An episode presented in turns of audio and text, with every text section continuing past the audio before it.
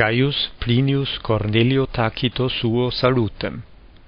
Ridebis et licet rideas, ego illequem nosti apros tres et quidem pulcherrimos cepi.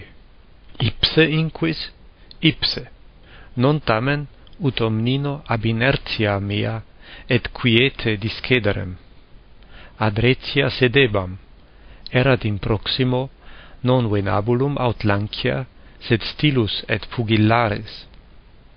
Meditabar aliquid enotabamque, ut si manus vacuas plenas tamen ceras reportarem.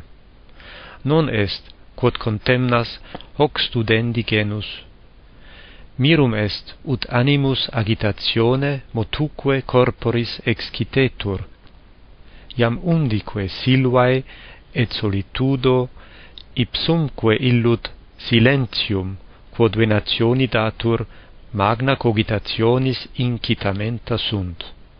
Proinde cum venabere licebit auctore me ut panarium et lagunculam sic etiam pugillares feras.